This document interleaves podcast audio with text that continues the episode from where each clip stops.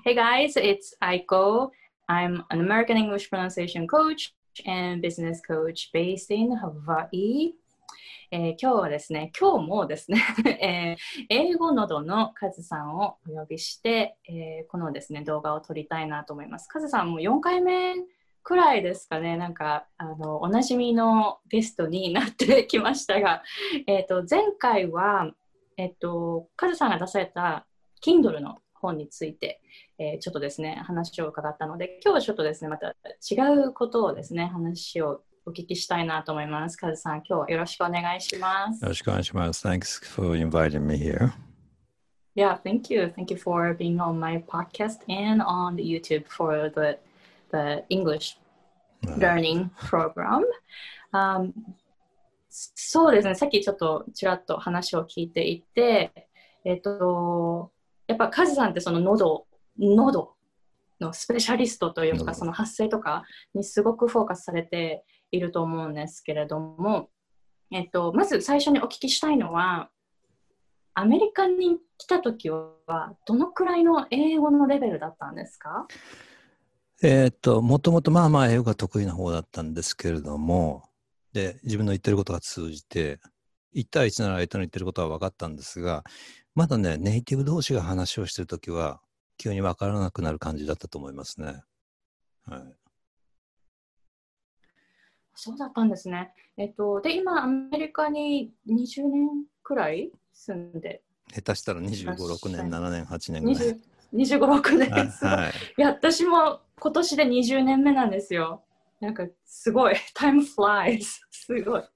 えー、で、えっと、あ、で、あの、聞きたいのは、その、カズさんの前の、いつだったかな、どこかの、ポッドキャストかどこかで聞いていて、発声がその日本語っぽい発声のままだったらこう振り向いてもらえないっていうことが多かった。あずっと前にインタビューした時ですよね。でそれでその発声を変えたら聞いてもらえるようになったっていうそういうなんかこうビフォーアフターの経験があるわけじゃないですか。ちょっとそれについて教えてもらえますか？はい。日本にいるときはね、そんなにその聞いてもらえないっていうことはなかったんですよ。というのはアメリカ人とかね、あの海外の人は日本人と喋りたくて来てると思うんですよね。だから別に日本人っぽくても大丈夫だったみたいな感じになったんですけども、アメリカの会社勤めを始めてからちょっと硬い発声だとこっちを見てもらえないみたいなね、状況があったんですよね。それでなんかこう、今、今もそうですけども、できるだけ流動的にね、um, I try to speak like this みたいな感じで、もう単語と単語が切れてないようにね、例えば、this is a pen だったら、this is a pen みたいな、あーってこう繋がってる感じですよね。で、まあ、その、よく教えるときには、まず一つながりの音を出してもらって、で、それをなんか単語に変える感じで、this is a pen とやると、例えば今録音したとするじゃないですか。それなんか波形っていうんですか。見えたらなんかこう、こんなになるわけですよね。なんかこう、切れてないみたいなね。This is a pen みたいなね。そういうふうに気をつけるとよく聞いてもらえますね。はい、でも切っちゃうとダメですね。ぶつ切りにしちゃうと。うん、じゃあその普段から切らないっていうことを意識して話されてるんですか、はい、そうなんですよ。うん、あ面白いネタがありましたここで。実は私もね、あの、英語のどとやっているものの日本人なので、やっぱり昔の癖っていうかね、出ちゃうんですよね。えー、その一つがね、声が小さくなっちゃうんですね、なんかね。で、妻がいつも声が小さい、声が小さいって言うんですよ。で、逆に妻の方はものすごい声がでかいんですね。で、特に親とか妹と電話をしてるときはすごいんですよ。今ここ僕のいるところから、まあメートルでたら10メートル先ぐらいに寝室があって、扉を閉めていても声が聞こえるぐらいのものすごい大きい声で喋るんですよね。なんて。でも僕はそれが理論的には理解できなくて、電話っていうのはですね、このマイクの部分に声が届けば相手に通じるのに、まるでなんかこう、遠くにいる人に喋ってみたいな感じでね。で、その大きい声を出すにはどうしたらいいかみたいなことを教えてもらったんですね。My wife told me how to, um, 何ですか？あの、speak loud、ね。ちなみに英語では、大きい声で喋るっていうのは speak loud とか loudly ですけども、その反対は you speak too soft とかって言いますよね。ね too softly とかね、えー言うんで、どのようにしたら大きい声が出るかっていうことで教えてもらったんですけども、まず、口をメガホンと思えと。メガホン。ね。多分日本で体育の先生とかが使う、なんか黄色い色だったような気がするんですけどね。おーい、みたいな。で、口をメガホンっていうのは具体的にはどういうことかと言いますと、まあ、広がってるというよりも、喉の奥から出てくる声を邪魔しないと。ね、邪魔しない。で、メガホンというので、もし音を邪魔するメガホンがあったら気持ち悪いですけども。だから、口の中、ちょっと待ってくださいね。What's? Uh, Okay. ちょっと待ってくださいね。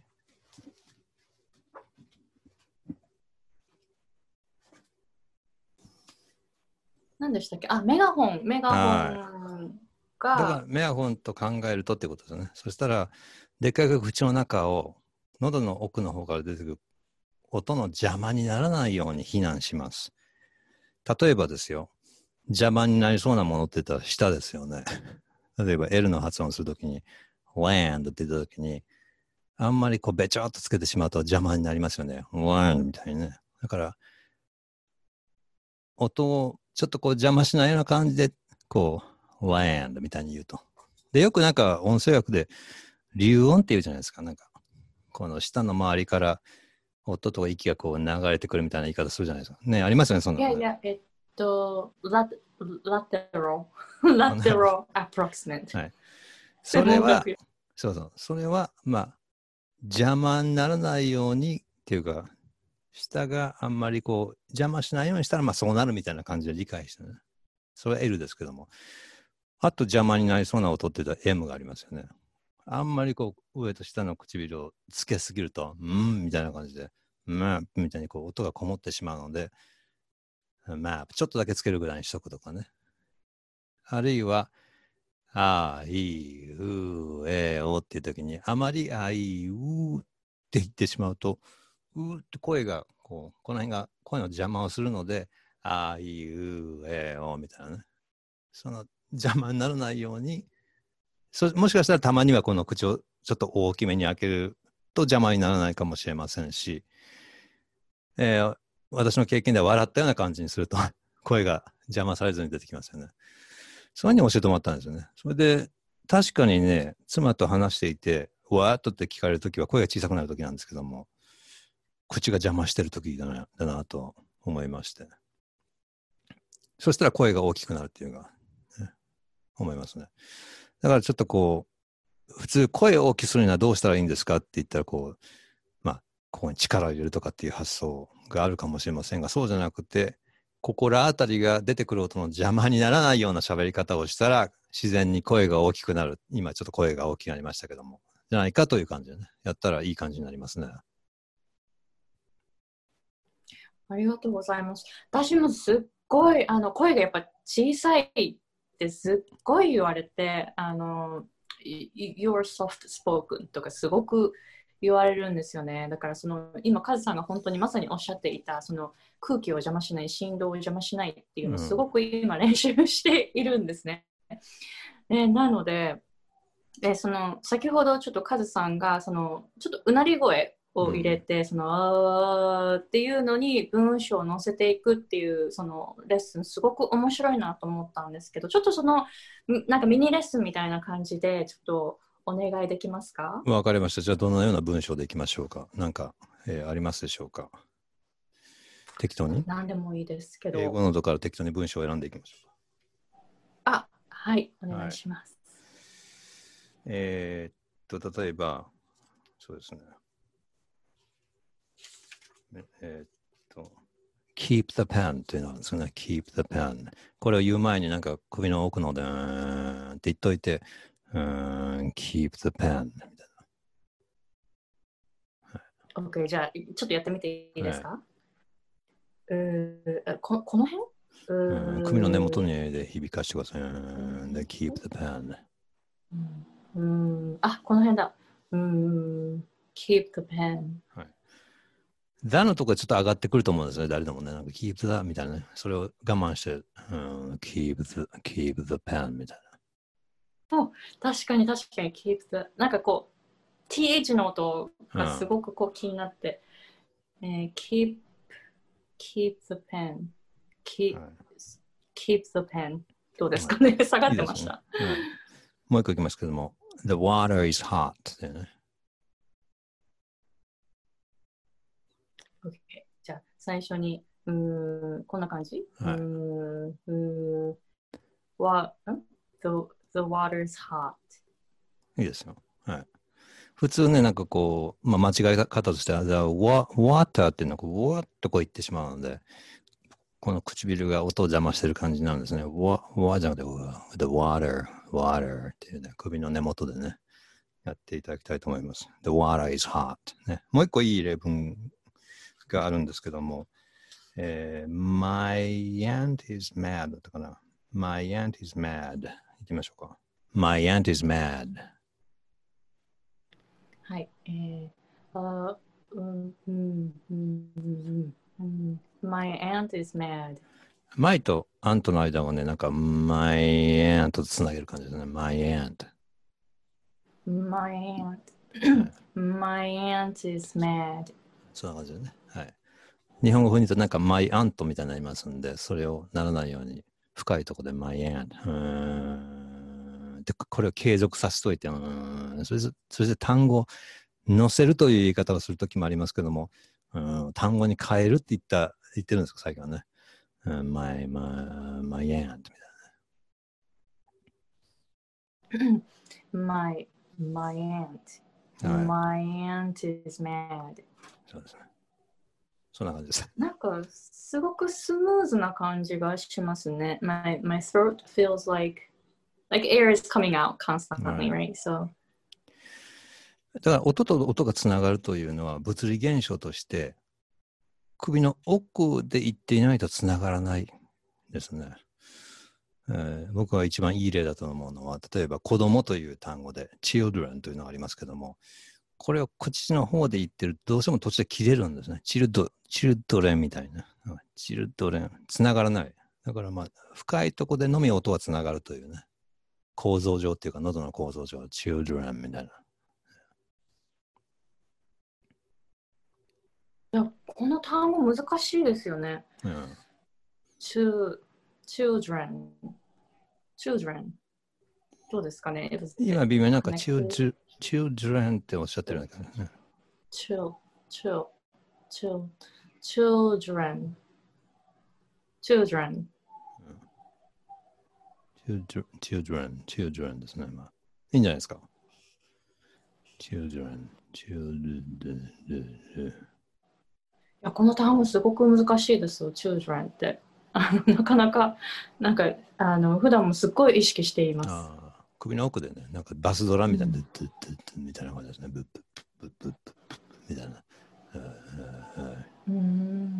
普通の人はなんかこう、舌を口の上につけるというとこに気を取られすぎて、チルドゥみたいになっちゃう、ね。チルドレンみたいな。だから、チルドレンの D と R が、こう、流動的につながなきゃいけないんですけども、口でやってたらどうしてもつながらないんだよね。ドレ、チルドレになってる。しまう人が多いね。普通の日本の人はね。チルドレンみたいな。チルドレンみたいな。ドレ、ドレ、ドレ、ね、つながる。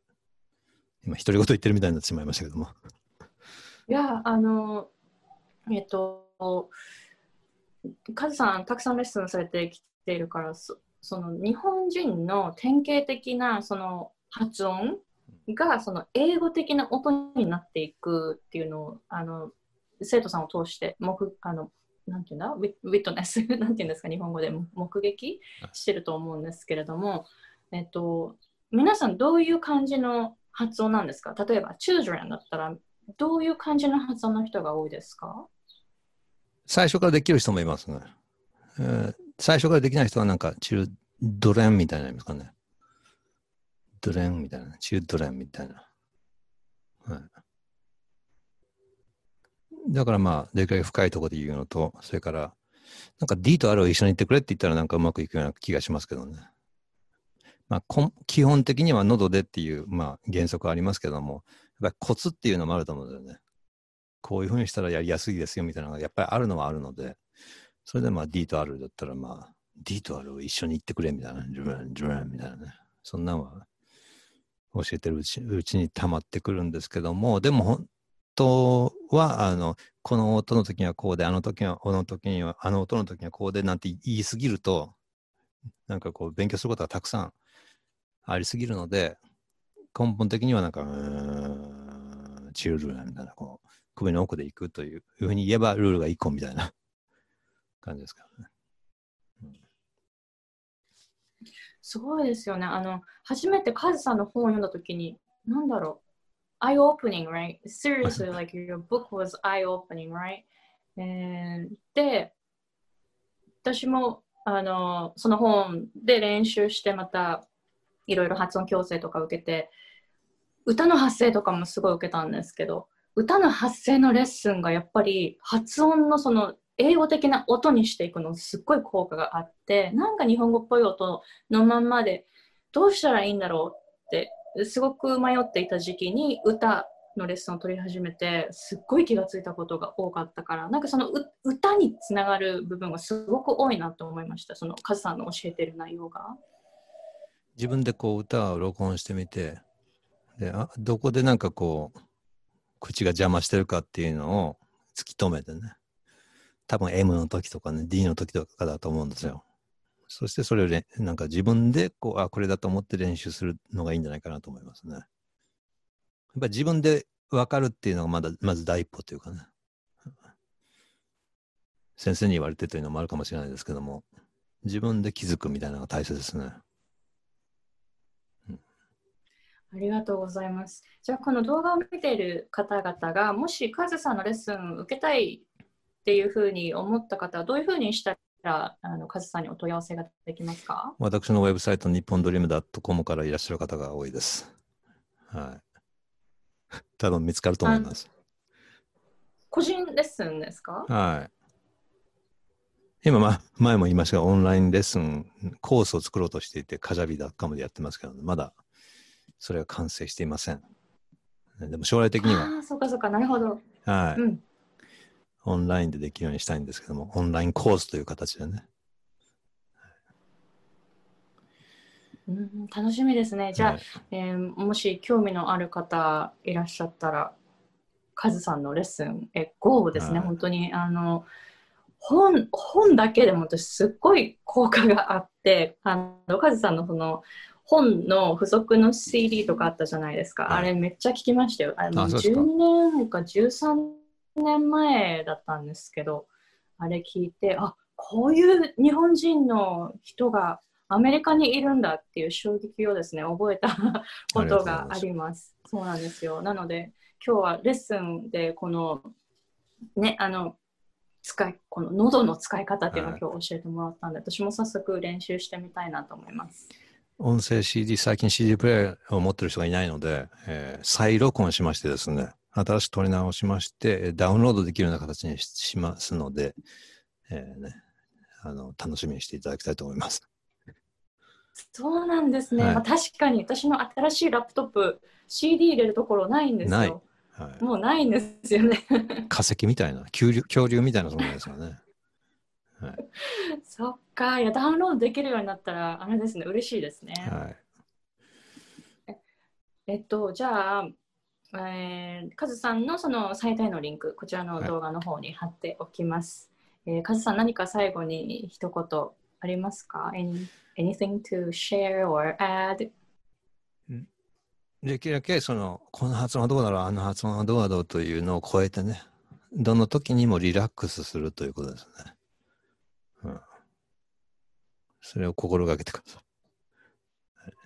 わかりました。ありがとうございます。い。はい。じゃあ今日が今日は、えーゲストとし、えー英語ノードのカズさんにいらっしゃっていました。Thank you very much, カズさん, for coming to my show. You're welcome. Take care.